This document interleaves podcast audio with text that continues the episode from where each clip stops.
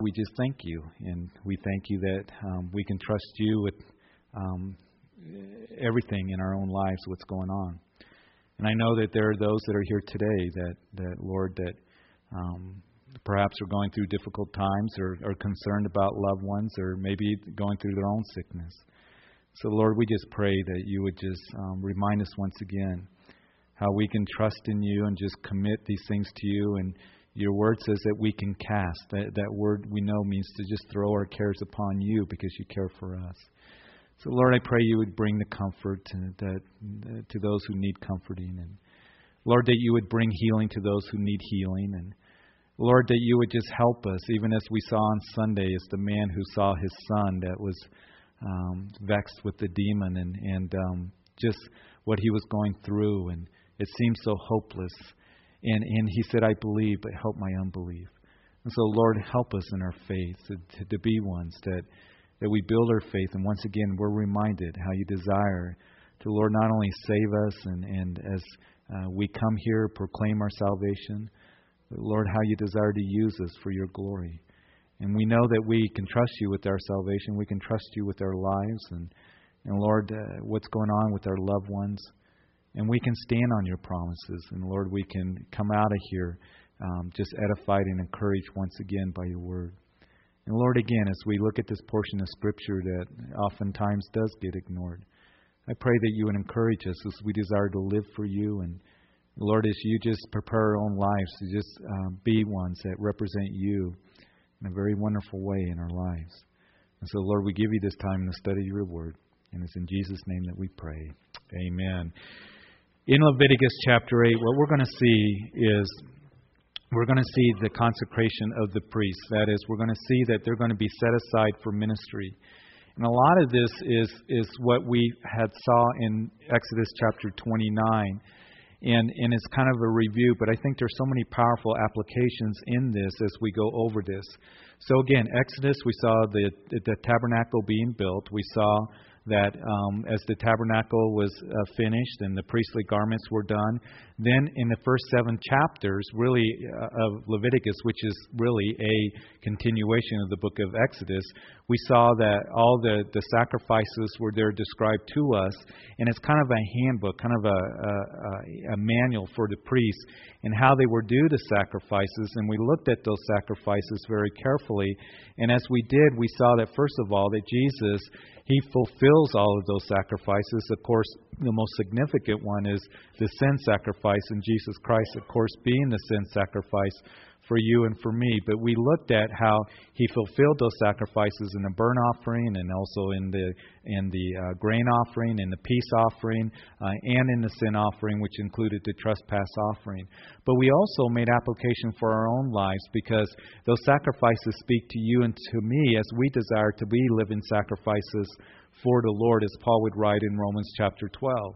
And so it helps us in, in, in coming to the Lord and, and having that heart and understanding that we are to be ones, that we are to surrender our lives completely to the Lord as symbolized in the burnt offering. We are to be ones, as the grain offering was an offering of provision and thanksgiving. Lord, you provided for us. We come with thanksgiving, and that's the mindset and heart that we are to have as Christians. And then we, we looked at uh, the uh, peace offering, which is a meal offering, which showed fellowship with the Lord. And of course, we have fellowship with Jesus Christ because He is our sin offering. And so, all those things that we looked at carefully. Now, as we go into chapter 8, the priests are going to be, it, it tells us how they're being set aside for ministry.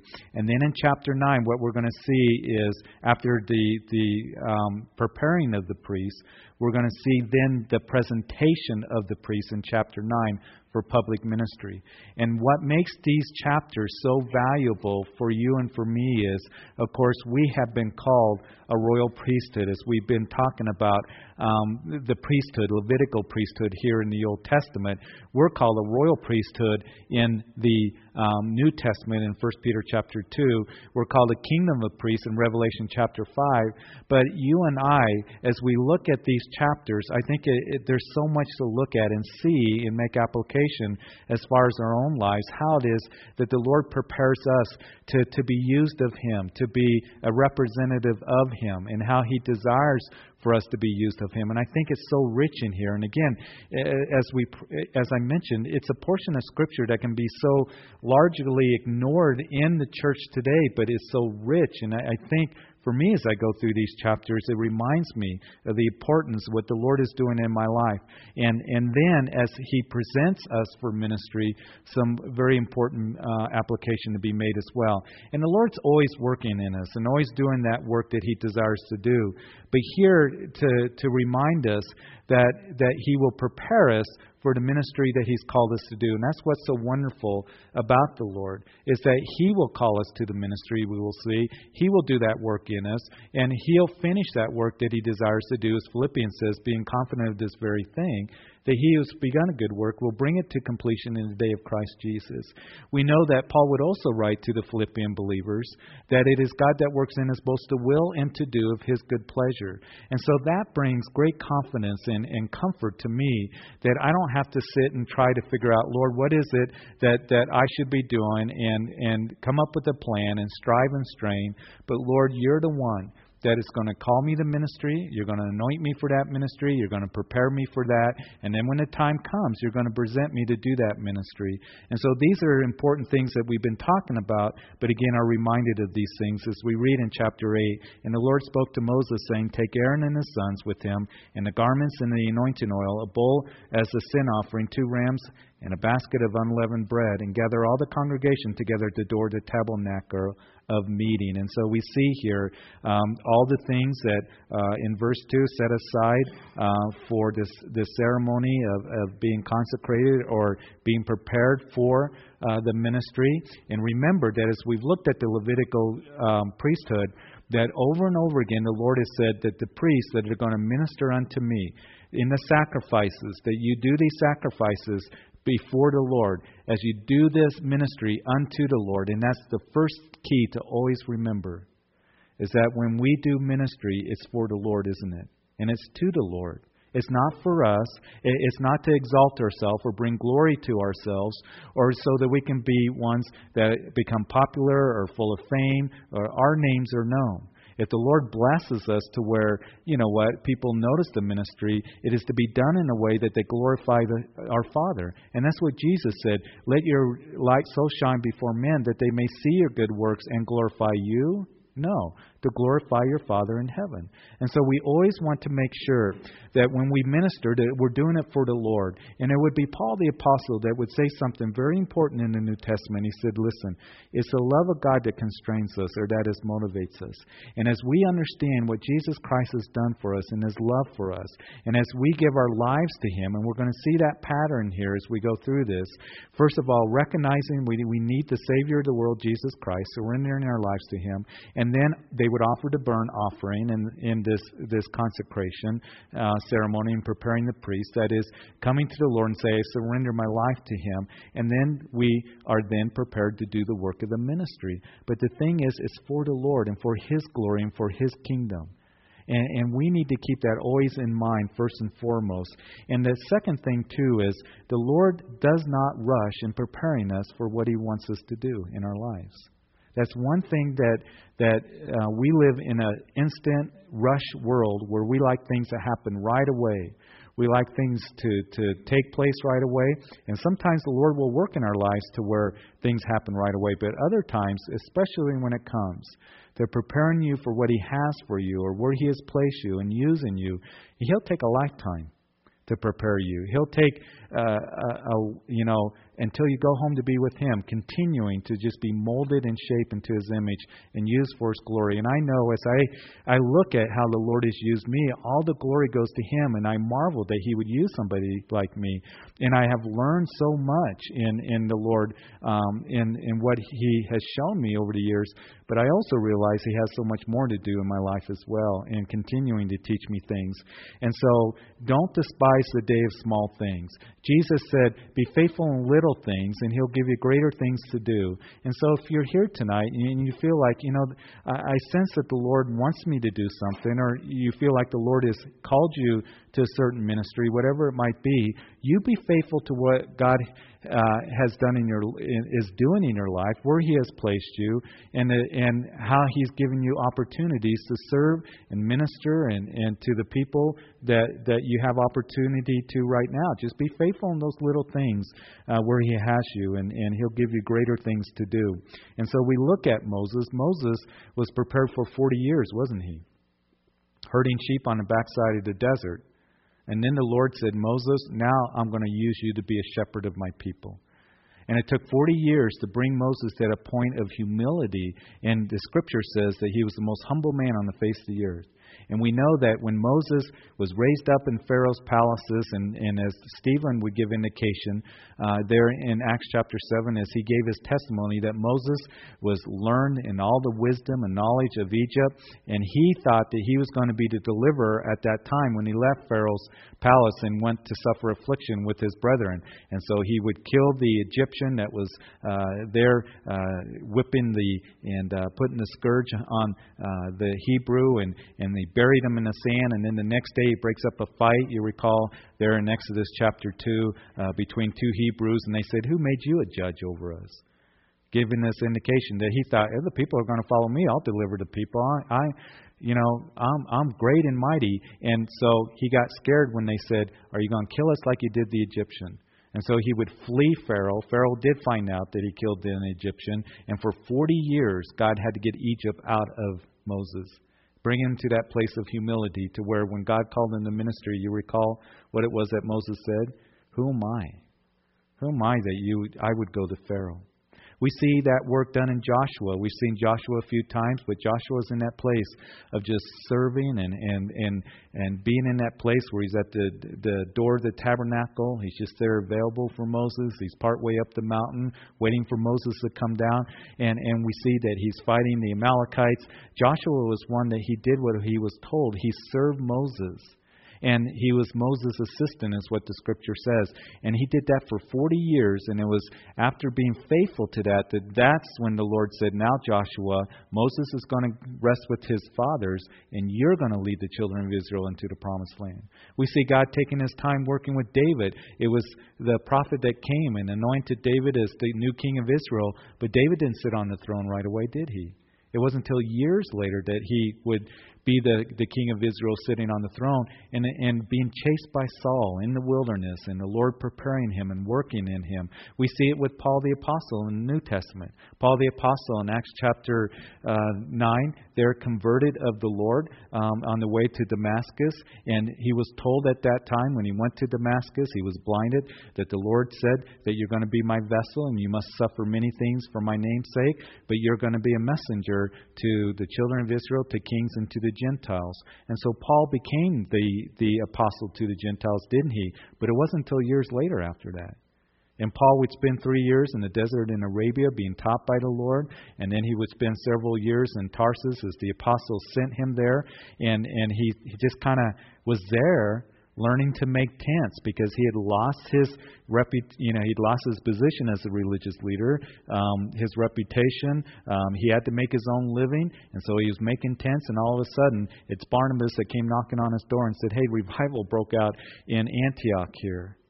And would you come and teach the brethren? And it was there at Antioch eventually that the Holy Spirit would speak as they were praying for Paul and Barnabas and said, Separate unto me Paul and Barnabas for the work of the ministry. You see, sometimes we can get in a hurry, and particularly I, I, I talk to young guys who, who feel like they got a calling on their life, and I say, you know, let the Lord work what He wants to do and teach you and show you and, and do that, that, that work that He desires to do in molding you and shaping you and, and making you a servant and, and bringing humility to your life and, and all these things. And I know the Lord for me that I can look back at my life before I got into ministry, and, and there are some long seasons where I was wondering, Lord, uh, can you use anybody like me? And, and the Lord was working in my life to teach me to be a servant, to, to humility. He was teaching me a lot of things. Those lessons that I'm still learning, but those important lessons. And, and then uh, being able to, to um, you know, open up those doors for me to be able to minister and, and um, just keeping me there over the years. But here we see that uh, they were to come to the tabernacle of um, meeting, the whole congregation here. They would witness this uh, ceremony of consecration. And then verse 4 So Moses did as the Lord commanded him, and the congregation was gathered together at the door of the tabernacle of meeting. And Moses said to the congregation, This is what the Lord commanded to be done. Now, one of the things that we're going to see is is over and over again, we're going to see that Moses did what the Lord commanded him to do. Moses did what the Lord commanded him to do. Moses did as the Lord commanded him to do. There's a lesson in that, isn't it? If we want to be the ones that minister unto the Lord, you need to be faithful in what He's commanded us to do. And that's why it is important that we look at the whole of Scripture, that we see the model of ministry, the model of how we are to live for Him. It's like we talked about the tabernacle. God gives very specific details to the tabernacle, and we can go through it. But the thing is, He has very specific details for you and for me, and how we are to walk with Him and serve Him and worship Him, what the church is to be about, the model of the church, how we are to be ministers and service.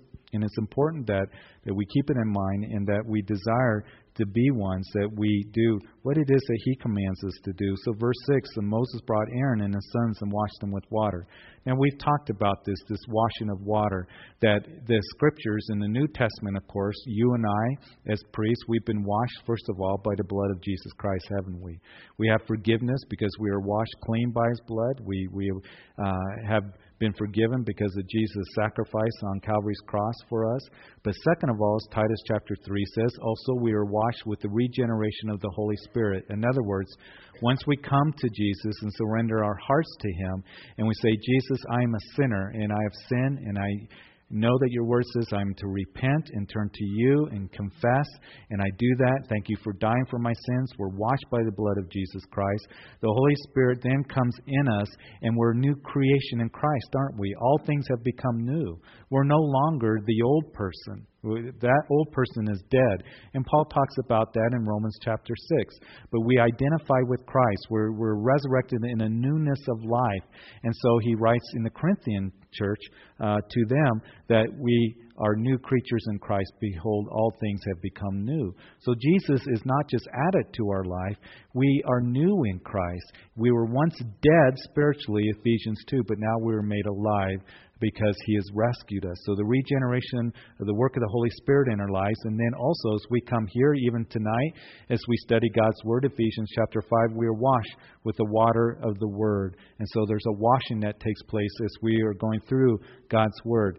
But I was reading this, and one thing I want to add to it is that as these guys were being washed before the congregation that gathered there at, the door of the tabernacle, as they were being washed, it would be a humbling kind of thing, wouldn't it? I remember when we were doing the the fall festival for the kids. Uh, you know, a couple of the ladies were were looking at getting a dunking tank, you know. And I said, wouldn't it be great for you, Pastor Jeff, to get up there and kids can throw the baseballs and dunk you? And, and I thought, Ugh, I really don't want to do that. And um, but it would be kind of a humbling thing. These kids, you know, dunking Pastor Jeff and stuff. But it would be a humbling kind of thing. And again, to remind you that it is so critical for us as, as ministers to the Lord, whatever it is that we do, whether we're leading a home fellowship, whether we're leading a Bible study, whether we're ministering, um, you know, in Sunday school, whatever it is that we are doing, that we do it with humility. And when we ever get to a point of, Lord, look how great I am, you know, look how talented I am. Look how gifted I am. Aren't you, you know, so blessed to have me serving you? When we get to that point, we get we're in a point of real trouble. And we're headed down the wrong road. We need to have humble hearts. And Jesus is going to talk about that. We will see in Matthew's gospel when we get into Matthew uh, chapter 18, when he takes a child as the disciples were arguing about who's going to be the greatest in the kingdom. And they did that as Jesus got closer to the cross. He's talking about dying, but yet they still were thinking he's going to usher in his kingdom, and they were kind of jockeying for position who was going to be the greatest in the kingdom. So they asked him, Who's going to be the greatest in the kingdom? And I just wonder if Peter was thinking, It's going to be me, or John, he's going to say me, or whoever it might be. But Jesus would take a child and set it, that child in the midst of the disciples and said, This child, as you receive a child, come in childlike faith, as you live your life in, humility as a child, then that's going to be the one that's going to be the greatest in the kingdom. So, some powerful lessons that we're going to look at again. But humility is so important. And I know the Lord has had his ways of working humility in me. I think I've told this story, but I'll tell it again. I remember a couple years after I came up here um, that, you know, we are up here just for a couple years. And Pastor Brian asked me to go teach down in Colorado Springs, and they had gotten their new sanctuary. And I was excited. I was going to go down and see some old friends, but I thought, you know, I've been teaching for a couple of years now. I'm going to re- really show them that I've becoming a good teacher, you know, and I'm going to teach uh, something that's going to wow. Yeah, of course, I would never have expressed that, you know, verbally, but here. That's that's what I was thinking. And I'm excited, and I went down and I started teaching, and and you know it's big sanctuary and all this, and it's full, and and all of a sudden somebody came down in a wheelchair down in the middle of the aisle, and he stopped and he said, "I'm going to make you squirm, Pastor."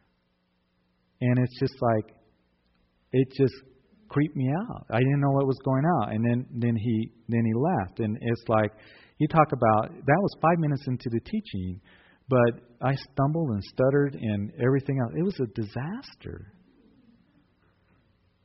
The teaching the rest of the way. And I remember afterwards coming home and I was saying, Lord, you know, and I think Pastor Darrell was with me. I was saying, you know, why did that happen? And and you know, upset about it. And I remember the Lord saying, don't ever, ever get behind the pulpit with that kind of heart. And it was a heart of, you know what, I'm going to show them and and what, you know, the Lord has done.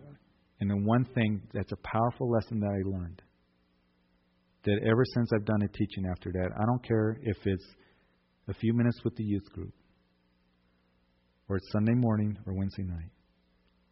The Lord humbled me. And Lord, I've been given a great responsibility to teach your word and what an awesome responsibility it is. And it was a lesson that I needed to learn. And the Lord's still working humility in me because all of us, you know, we, we at times want to be seen and we, and we want to be known and, and, and, and all of this. But the thing is, it's a process because I don't think any of us wake up super humble. But it's a working that the Lord has to do in our lives but it is necessary. So this washing there before the tabernacle would be a humbling kind of thing that would be done. And then verse seven we read, and he put the tunic on him and girded him with sash, clothed him with the robe, and put the ephod on him, and he girded him with the intricately woven band of the ephod. And with it, it tied the ephod on him. And then he put the breastplate on him, and he put the urim and the thummim in the breastplate. And he put the turban on his head, and also the turban on his front, and put the golden plate, the holy crown, as the Lord had commanded Moses. And so the clothing of the priests, the garments that we talked about very uh, extensively as we were in Exodus chapter 28, but a couple of things to remember is that we are robed with the righteousness of Jesus Christ. And second of all, you might recall in Exodus chapter 28, verse 2, that the robes that Moses that you are to make are for glory and for beauty. They're for the glory of the Lord and they're for beauty as well. And I pray that as you and I, as we minister, as the Lord just continues to work in our hearts and preparing us and doing that work in us, that as people see us ministering, that first of all is for His glory, and second of all, they see the beauty of the Lord. The Lord, I want to bring glory to you, and that they see the beauty of the Lord as I serve you and honor you with my life. And so Moses took the anointing oil, verse 10, and anointed the tabernacle and all that was in it and consecrated them, and he sprinkled some of it on the altar seven times, anointed the altar and all its utensils and the laver and its base to consecrate them. And he poured some of the anointing oil on Aaron's head and anointed him to consecrate him. And Moses brought Aaron's son and put tunics on them, girded them with sashes, and put hats on them, as the Lord had commanded Moses. So the anointing of the priests. And, and you and I, we have been set apart by the Lord, and it is to be the working and the power and the anointing of the Holy Spirit. You see, you never want to do what it is that God has called you to do. And it, it, whether it's working in a nursery, or whether it's teaching Sunday school, again, teaching a Bible study, maybe discipling some guys, uh, maybe it's, it's leading a Bible study at work, perhaps working in a coffee shop, cleaning, whatever it might be. You never want to do it out of the flesh. But Lord, you've put this on my heart, and you empower me, and you anoint me to do that ministry. And that has to be understood if you're going to have longevity in serving the Lord. Because if you are, you can do ministry in the flesh. Do you know that? And ministry in the flesh does, you know, is something that people do.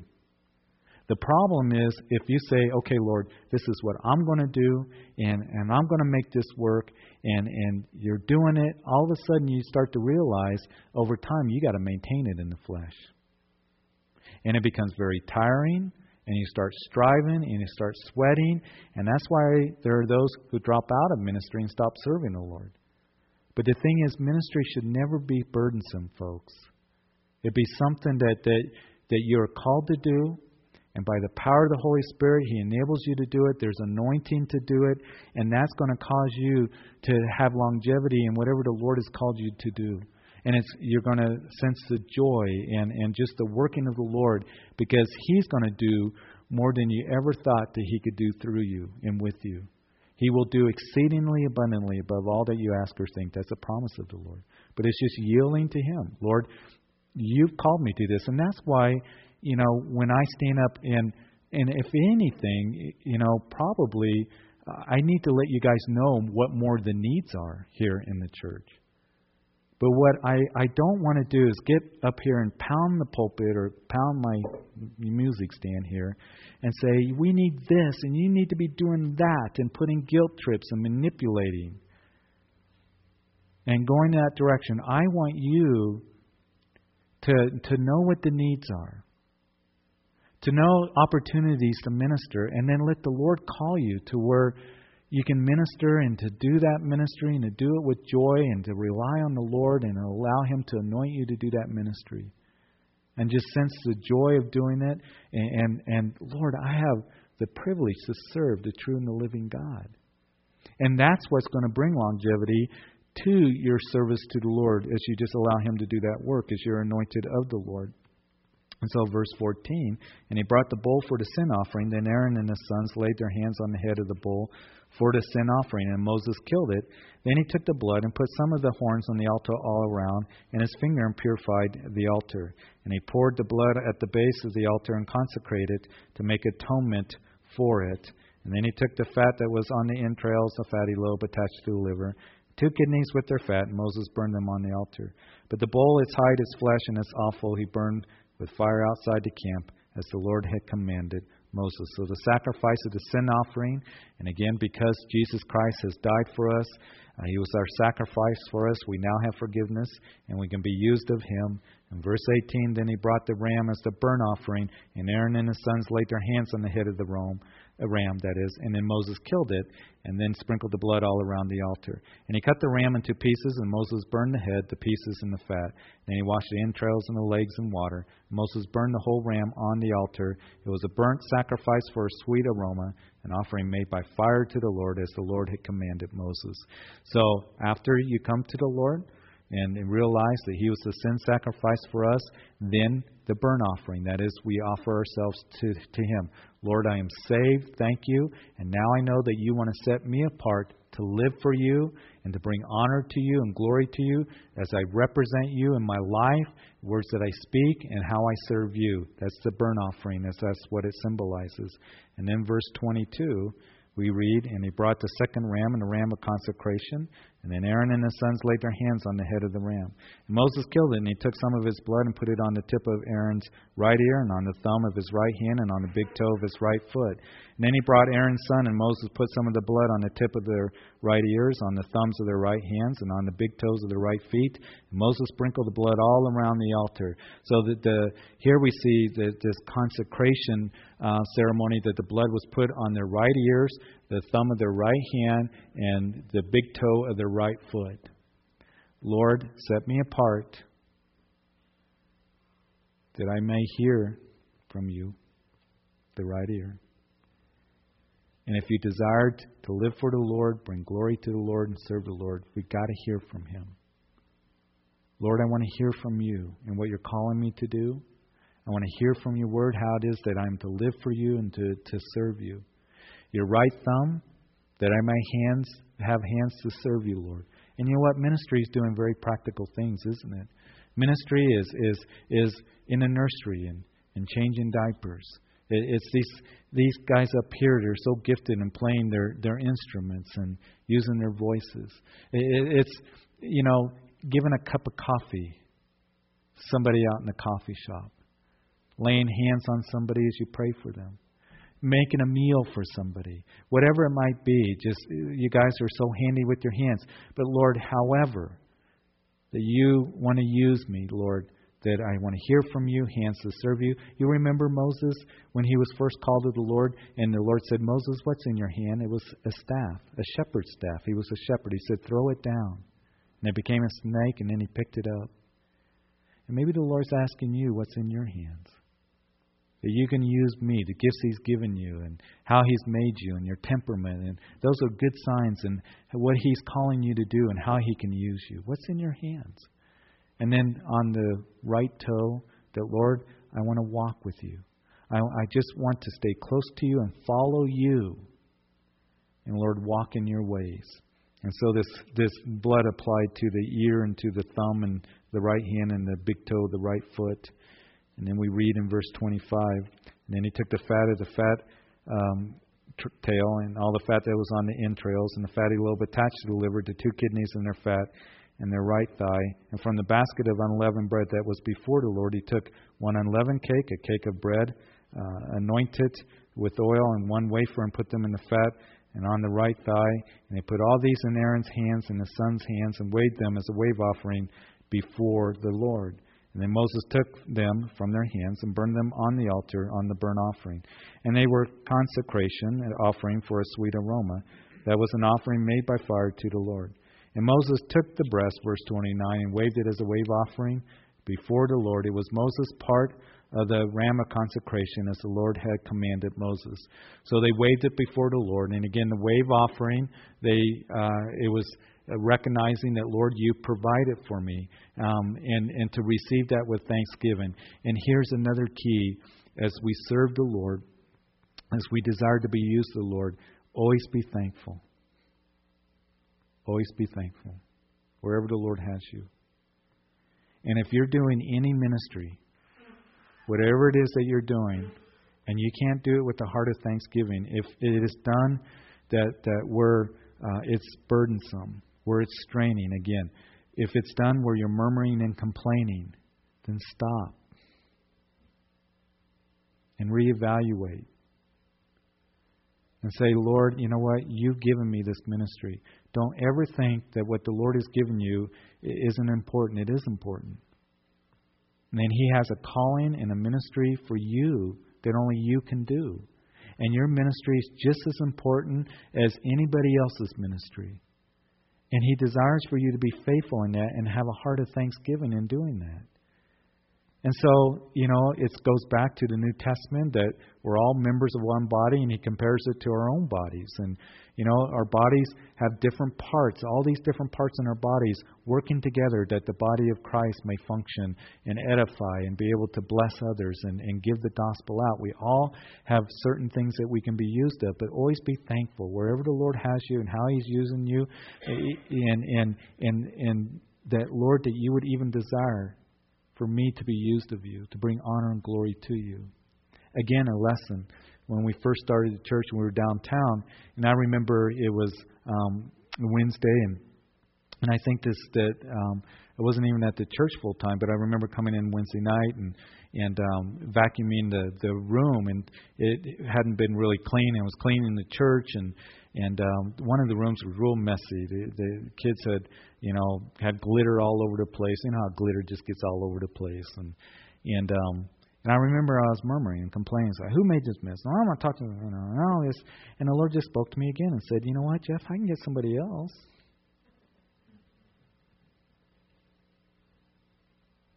To do this, I can also get somebody else to teach the word.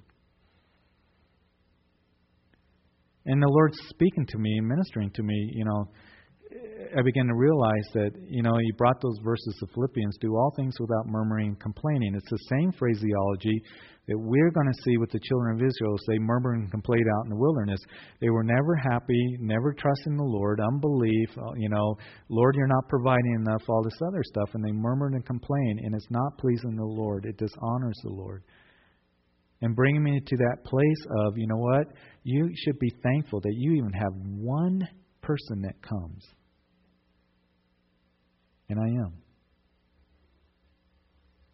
Because that's God's grace, that one person even comes and has the opportunity to minister to.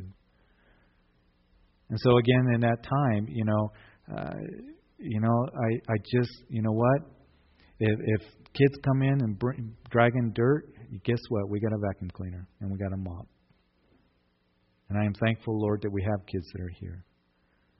Kids that are making noise kids that we have opportunity to minister to, and people that are here that love the Lord.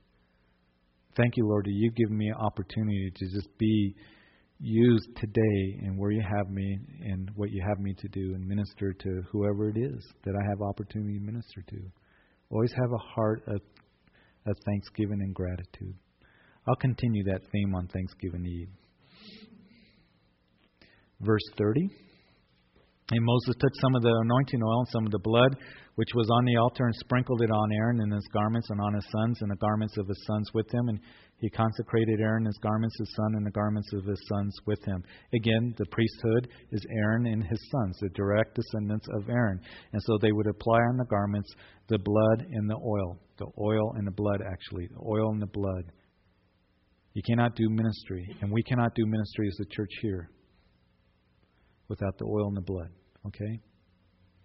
What churches can do, and they're very good at doing that, is they can do church, and a lot of stuff. I get a lot of materials on how to do church and how to have you know the performance and the entertainments and and you know how you can present yourself the right way and the lights the right way and the programs and all of this how you can grow your church in those ways and stuff but listen we cannot do ministry here and i don't want to do ch- church here without the oil and the blood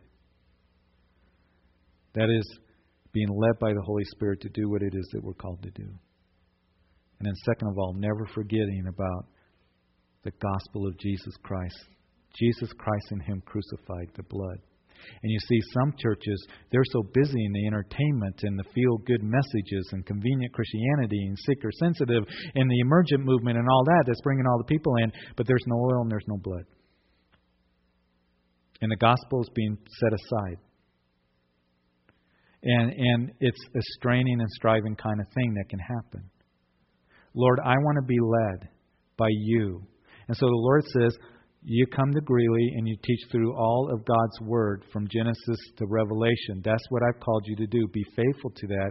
I'll enable you to do that. I'll give you the grace to do that. And so we go through Leviticus and we're going through all of God's Word. And also remember the gospel, to give the gospel. Be faithful to Him. Be faithful to the, the good news of the gospel. Be faithful to God's Word. And that's what we are to do. Lord, you lead me, you guide me. Lord, you empower me. And Lord, remember, it's for your kingdom. And that I have a message to give to others.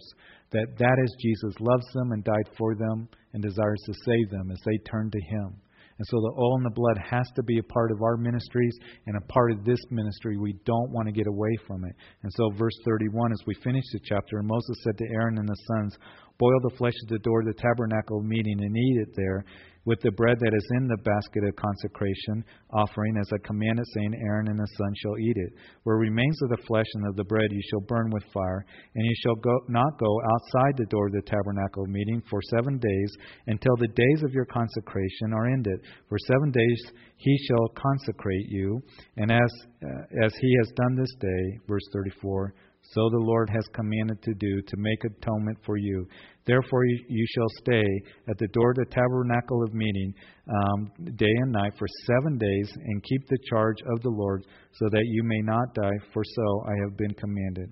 So Aaron and his sons did all the things that the Lord had commanded by the hand of Moses. And so we see here that there were seven days of consecration. That is, they were to stay in that tabernacle Aaron and his four sons in that tabernacle for seven days. They didn't come out of that tabernacle. And they would also have a fellowship meal with God. And the fellowship meal, again, would speak of communion with God. So seven days in the tabernacle, cramped quarters there for those guys. Not come out. But the thing that is very important for us, and I know for me, is that before there's public ministry, there first needs to be private devotion. Before there's public ministry, before we can go out and be used of the Lord, there first of all has to be private devotion. That you be in the tabernacle, spending time with the Lord. The psalmist would write in 80, Psalm 84, verses 1 and 2 How lovely is your tabernacle, Lord of hosts! My soul longs, even faints, for the courts of the Lord. My heart and my flesh cry out for the living God.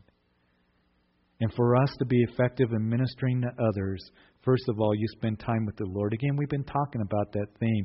We talked about the countenance of, of shining like Moses after he came from the presence of the Lord. And for us to be shining the glory in the countenance of the Lord, um, we need to spend time with him. For us to be effective in ministry, there needs to be private devotion to the Lord. So, again, before I come up here on Wednesday nights, before I teach the youth, before I address you on Sunday mornings in the teaching, I know that it's critical for me to be spending time in prayer. And whatever the Lord has called you to do, whether it's serving in the coffee shop, Lord, if I have opportunity to really bless somebody today by giving them a cup of coffee, by just greeting them and saying, Hello, how's your day going? And encourage them in, in the things of the Lord. Lord, you lead me and you guide me. As, as I sit in the bookstore, Lord, I just want to come to you. And I don't want to just go through the motions, but Lord, if I have opportunities to help somebody find a book or to encourage them, that they take that book home and, and they're blessed and encouraged. And I remember that person who, who you know, gave me a recommendation or encouraged me or helped me uh, as I bought this book. As you greet somebody at the door, that you see that person comes in and you spend the time just being sensitive to the new person who comes in and saying hello and greeting them, to that child that comes into the classroom, that, you know what, Lord, I have opportunity to minister to these little ones. And Jesus is going to say some very important things concerning ministering to children that we're going to see on Sunday. Lord, I have opportunity to minister to this group of people here, or I have opportunity to take a meal to somebody who's hurting, or somebody that we can rejoice with because they just had a new baby, whatever it might be. Lord, I have opportunity to give truth to somebody, and Lord, as I start my day, I want to be sensitive to you before I go out in the public, whether it's the workplace or whether it's here or whether it's at school, in your neighborhood. I'm going to have, first of all, private devotion and be sensitive to your leading. I want you to hear my heart on this. One of the things that I stress with particularly young guys that come to me and say, I want to be in ministry, I feel like there's calling on my life. One of the things I stress to them is these things that we just talked about humbleness and being a servant, um, being one that is a man of prayer. And I hope for us that as we desire to, to serve others, as we desire to serve the Lord, for me, that first of all, we are people of the Word and we are people of truth, that we desire, Lord, to, to surrender our lives and allow you to call us to what you want us to do. You anoint us, you empower us, but also that we're men and women of prayer. The Lord, seeking you you know, that's one of the the lessons that I really learned from my sister. And and my sister is is somebody that really she's gone all over the country, you know, teaching ladies retreats. She's done the ladies retreats here, and and I, I'm not trying to toot her horn. She wouldn't want me doing that at all. I can just hear her saying, "Don't say anything about me." But she's a woman of prayer. And as she did the ladies' retreat here, she'll say, Give me a list of those ladies. And she's praying for those ladies by name. As she teaches a junior high class, she'll go through and pray for each one of those kids by name.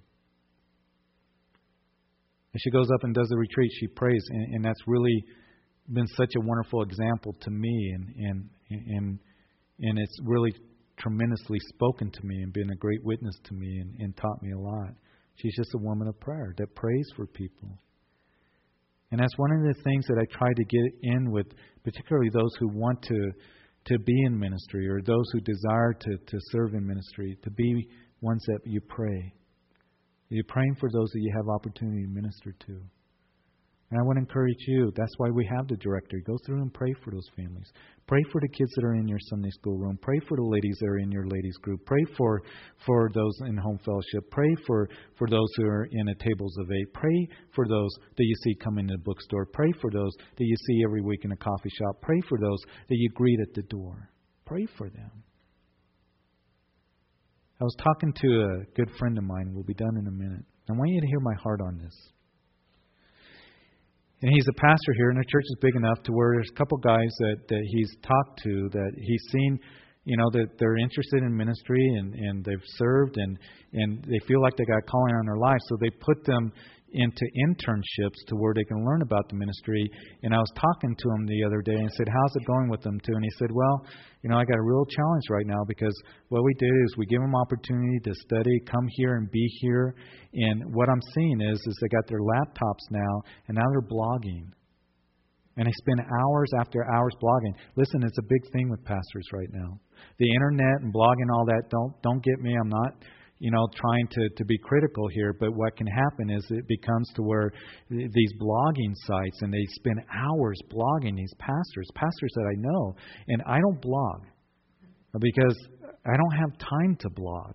But I know that some, they'll say, yeah, I spend three or four hours every day just blogging and going over theological, you know, discussions, and and and that's what these two were getting into, and we're not sure about, you know, our position on rapture and and all this stuff. And I'm not saying there's nothing wrong with having theological discussions, but it just for hours and hours every day, and I'm thinking, why don't you spend that time praying? Do you see what I'm saying? Or at least some of that time praying for people. Why don't you spend that time going to the hospital and visit somebody?